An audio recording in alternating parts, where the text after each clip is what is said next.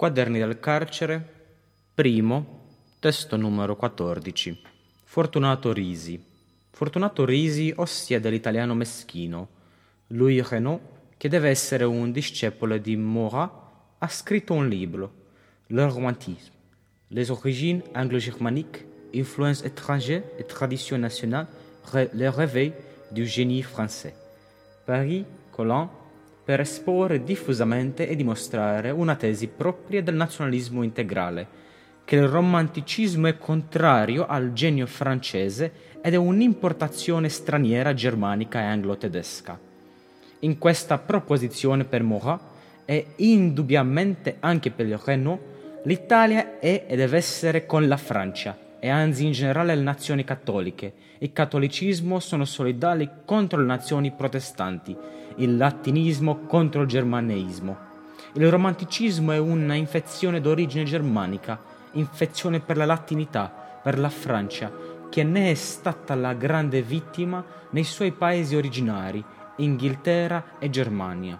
Il romanticismo sarà o è stato senza conseguenze, ma in Francia esso è diventato lo spirito delle rivoluzioni successive. Dal millesettecentottantanove in poi ha distrutto o devastato la tradizione, eccetera, eccetera.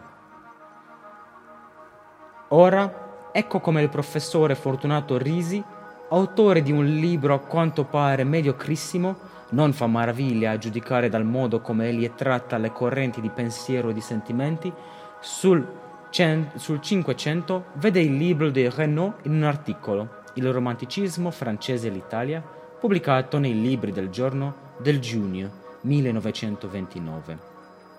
Il Rizzi ignora l'antefatto, ignora che il libro del Reynaud è più politico che letterario, ignora le preposizioni del nazionalismo integrale di Maurras nel campo della cultura e va a cercare con la sua lucernina di meschino italiano le tracce dell'Italia nel libro. Perbaco! L'Italia non c'è, l'Italia è dunque negletta e misconosciuta, è veramente singolare il silenzio quasi assoluto per quanto si riferisce all'Italia. Si direbbe che per lui, il Reynaud, l'Italia non esista né sia mai esistata. Eppure, se la deve essere trovata innanzi agli occhi ogni momento. Il Reynaud ricorda che il Seicento nella civiltà europea e francese. E il Rizzi, chi voleva proprio uno sforzo eroico a notare almeno di passaggio di quanto la Francia del Seicento sia debitrice all'Italia del Cinquecento? Ma l'Italia non esiste per i nostri buoni fratelli d'oltrapalle. Che malinconia! Il Reynaud scrive: Les Anglais, puis les Romans, nous communiquent leur superstition de l'antique.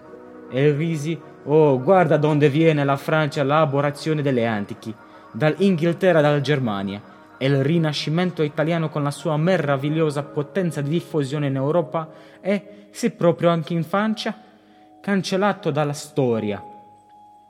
Altri esempi sono altrettanto divertenti.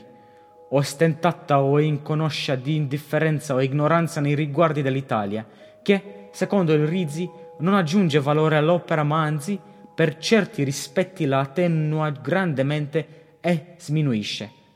Conclusione. Ma noi che siamo i figli primogeniti, o meglio, secondo il pensiero del Balbo, unigenti di Roma, noi siamo dei signori di razza e non facciamo le piccole vendette, eccetera, eccetera.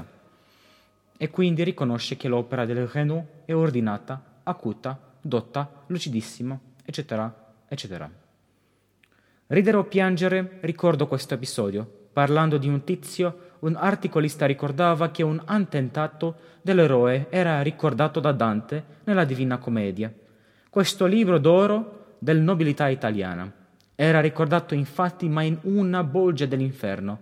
Non importa per l'italiano meschino che non si accorge, per la sua mania di grandezza da nobiluomo decaduto che Reynaud, non parlando dell'Italia nel suo libro. Le ha voluto fare il più grande omaggio, dal suo punto di vista, ma al Rizzi importa che il Manzoni sia stato solo ricordato in una notterella a piè di pagina. Grazie.